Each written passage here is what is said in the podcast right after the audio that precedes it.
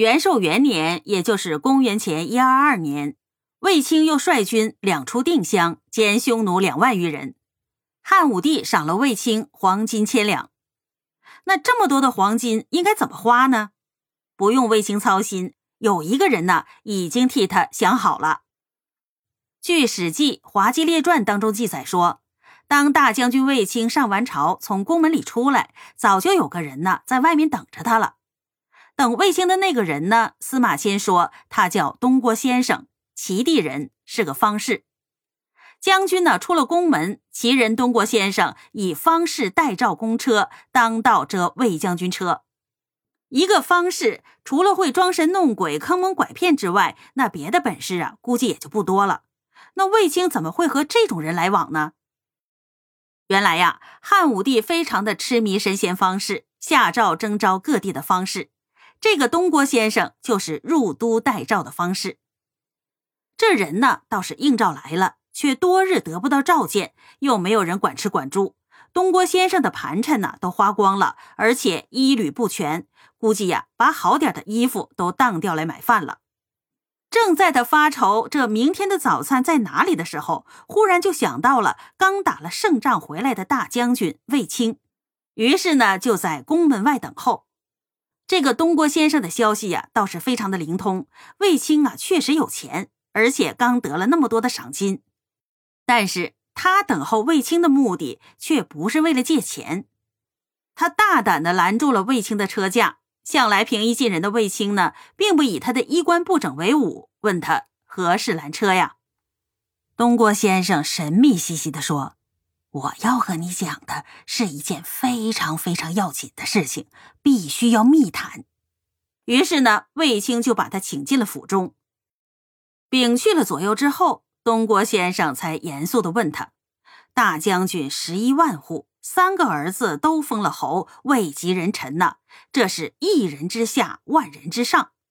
但是俗话说得好啊，物极必反，高且易危。不知道大将军想过这些吗？东郭先生啊，还有一点他没提，那就是卫青的姐姐卫子夫是皇后。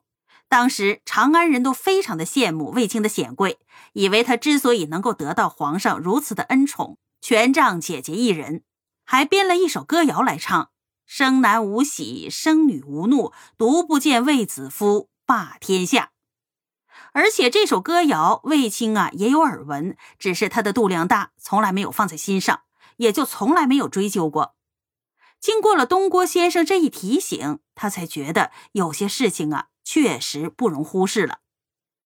东郭先生的提醒使卫青清楚的意识到。已经生了一男三女，人到中年的姐姐，容貌衰老，而且满头乌发已脱落过半。皇上对她的宠爱，那是一天不如一天，开始转而宠爱王夫人。他们卫氏一门的后盾，难道真的就要倒了吗？如果真如东郭先生替他担心的那样，那今后可怎么办呢？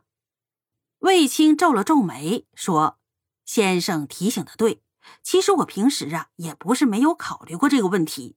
这问题呀，是该来的，总归要来，那是谁也挡不住。先生如果有高见的话，请不吝赐教。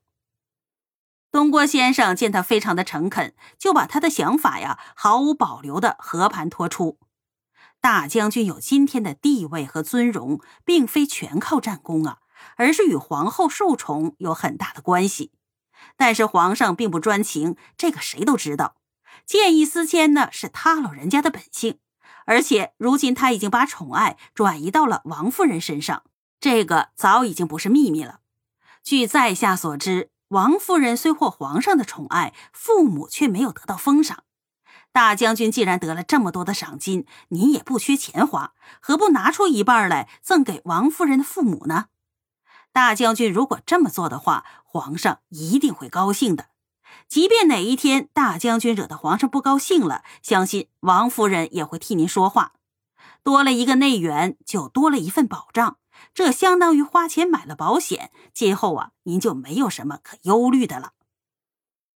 卫青诚恳地向东郭先生表示了感谢，当即拿出了五百金，派人送给了王夫人的母亲。王母将此事告诉了女儿王夫人，这王夫人呢，自然也不能瞒着，又告诉了汉武帝。汉武帝当即断言说：“卫青这小子一向是憨厚老实，从来不巴结权贵，突然做出此举，肯定不是他自己的主意。这背后啊，一定有人指点他。”把卫青叫来一问呢，这卫青果然老实，告诉他说：“那后差的东郭先生给他出的主意，那个人呢是个方士，从齐地来的，已经等了很多天了。”这卫青还告诉汉武帝，东郭先生对他说过，王夫人的父母尚未得到封赏，未免缺用，所以建议他送五百金，没有其他的意思。汉武帝似乎这个时候才想起来征召方士的事情，于是就问他：“那个方士现在在哪里呀？”卫青回答说：“在他的府中。”于是汉武帝立即召见了东郭先生，然后呢，封东郭先生为东海都尉。东郭先生谢恩出朝，配印出都，居然高车驷马，一挥利刃去了。事情的最后结果竟然是这样的，这老实人卫青啊，这才明白，原来呀，素不相识的东郭先生给他出这样的主意，似乎不是为了他，而是为了他自己。这个人呐，太聪明了，懂得曲线救国。那么问题来了，他怎么就知道这一招管用呢？看来呀，他非常的了解皇上，知道皇上吃这一套。